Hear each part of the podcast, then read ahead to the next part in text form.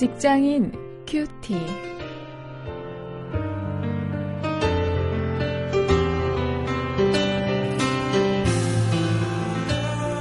여러분 안녕하십니까? 9월 3일 오늘 고린도전서 2장 1절부터 16절까지 말씀을 가지고 성령 충만을 주제로 해서 말씀을 묵상하십니다.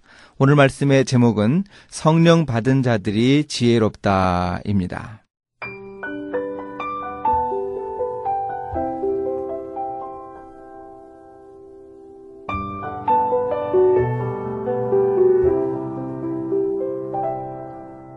형제들아, 내가 너희에게 나아가 하나님의 증거를 전할 때 말과 지혜의 아름다운 것으로 아니하였나니 내가 너희 중에서 예수 그리스도와 그의 십자가에 못 박히신 것 외에는 아무것도 알지 아니하기로 작정하였습니다. 내가 너희 가운데 거할 때 약하며 두려워하며 심히 떨었노라. 내 말과 내 전도함이 지혜에 권하는 말로 하지 아니하고 다만 성령의 나타남과 능력으로 하여 너의 믿음이 사람의 지혜에 있지 아니하고 다만 하나님의 능력에 있게 하려 하였노라. 그러나 우리가 온전한 자들 중에서 지혜를 말하노니 이는 이 세상의 지혜가 아니요 또 이 세상에 없어질 관원의 지혜도 아니요 오직 비밀한 가운데 있는 하나님의 지혜를 말하는 것이니 곧 감추었던 것인데 하나님이 우리의 영광을 위하사 만세 전에 미리 정하신 것이라. 이 지혜는 이 세대의 관원이 하나도 알지 못하였나니 만일 알았더면 영광의 주를 십자가에 못 박지 아니하였으리라.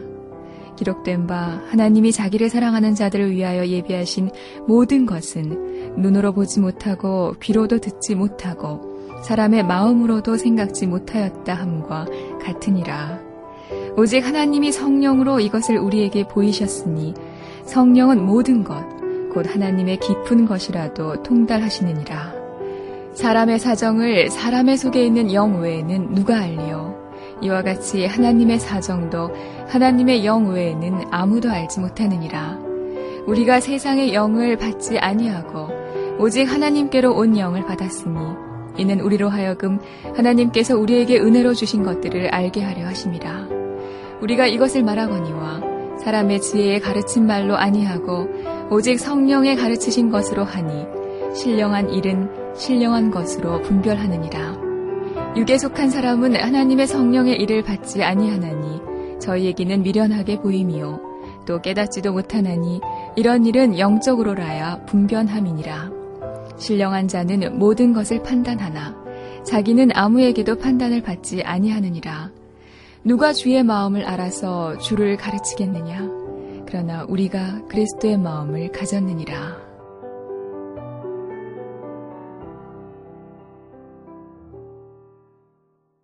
오늘 본문 속에서 사도 바울은 어, 참 지혜가 어, 무엇이고 어, 그 지혜를 누가 깨닫게 하는가 하는 것을 이야기해 주고 있습니다. 여러분 그런 그런 부러움이 생기지 않습니까? 정말 이 세상을 지혜를 가지고 살아야 하는데 그 지혜를 어디서 얻을 수 있을까? 오늘 본문 속에서 바울이 이야기해 줍니다.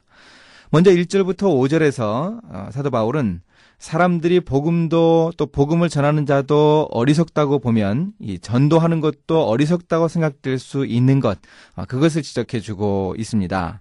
바울이 고린도에서 복음을 전할 때 당시 헬라 철학자들의 그 능수능란한 그 교수 방법하고 좀 달라 보였을 것입니다. 아, 그 철학자들이 이야기하는 그 철학의 내용 또 그들의 교수 방법이 훨씬 나아 보였을 것입니다. 그러나 바울의 복음 전도는 성령님의 능력을 의지했기 때문에 결코 어리석은 것이 아니었습니다. 사람의 지혜가 아니라 하나님의 능력으로 전하는 것이기에 이 전도는 복음을 전하는 것은 어리석은 것, 어리석은 것일 수 없는 것이죠. 바로 이 사실을 사도 바울이 강조해 주고 있습니다. 6절부터 9절에서 사도 바울이 이야기합니다. 참 지혜는 오직 하나님의 지혜라고 이야기해 줍니다. 사도 바울은 굳이 지혜를 언급하자면 참 지혜는 오직 하나님의 지혜라는 사실을 강조합니다. 하나님의 지혜란 하나님이 우리의 영광을 위해서 만세 전에 미리 정하신 것입니다. 그 깊은 하나님의 지혜를 알지 못하는 로마의 관원들이 예수 그리스도를 십자가에 못 박은 것이죠. 아, 당시 고린도 사람들, 그 로마 사회 속에서 있던 사람들은 그 로마의 빌라도 총독의 재판을 받고 결국 처형되어 십자가에 처형되어 죽은 예수 그리스도 그 예수 그리스도를 이해하지 못했을 것입니다. 한 죄수의 죽음으로만 이해했을 것입니다. 그러나 예수 그리스도가 진정한 하나님의 지혜를 가진 분이라고 하는 사실 아, 그 사실을 사도 바울이 여기서 이야기해 주고 있는 것입니다. 자, 그러면 우리는 어떻게 그 하나님의 지혜를 깨닫습니까? 10절부터 16절에서 오직 성령이 지혜를 깨닫게 하신다고 사도 바울이 강조합니다. 성령님이 하나님의 깊은 것이라도 통달하게 하셔서 아, 우리에게 은혜로 주신 것들을 알게 하신다고 사도 바울이 강조해 주고 있습니다. 하나님의 지혜를 깨달을 수 있는 방법은 성령님을 의지하는 것입니다. 성령님을 통해서 우리가 하나님의 그 고귀한 지혜를 깨달을 수 있습니다.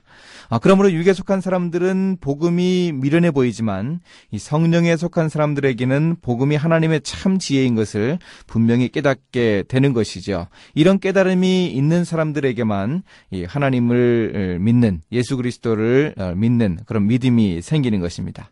따라서 우리는 더 이상 어리석은 자가 아니고 이 세상에서 가장 지혜로운 자라고 하는 이 사실을 믿을 수 있어야 합니다. 아, 이런 지혜를 가지고 예수 그리스도를 믿게 된 것, 어, 이것이 바로 세상에서 가장 큰 지혜인 것이죠. 이 지혜를 오늘 사도 바울이 강조하고 있는 것입니다. 오늘 말씀을 가지고 실천거리를 한번 찾아보겠습니다.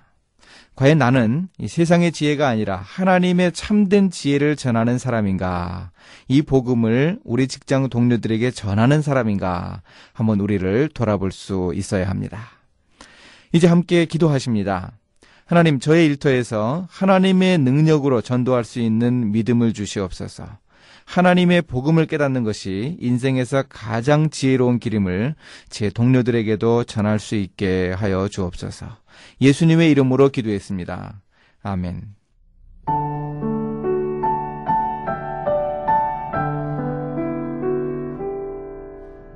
어떤 항구에 커다란 배가 좌초되어 다른 배들이 오갈 수 없는 사고가 생겼습니다. 너무나 큰 배라 크레인으로 끌어낼 수도 없어서 고민할 때 한 사람이 아이디어를 냈죠. 썰물로 물이 빠졌을 때 좌초한 배에 부력을 줄 만한 수소 풍선 등을 메어놓는 방법이었습니다. 그 결과 이윽고 밀물이 되었을 때 배는 부력으로 인해서 떴고 그것을 끌어다 깊은 바다로 옮겨 일단 항구에 배들이 오갈 수 있게 했습니다. 그 사고를 해결한 지혜는 부력을 사용하자는 한 사람의 아이디어라고 생각할 수 있겠죠? 그러나 보다 근본적인 해결의 원인은 물의 밀도보다 적으면 물에 뜨는 부력과 이 조수 간만의 차이를 만드신 하나님의 능력이었습니다.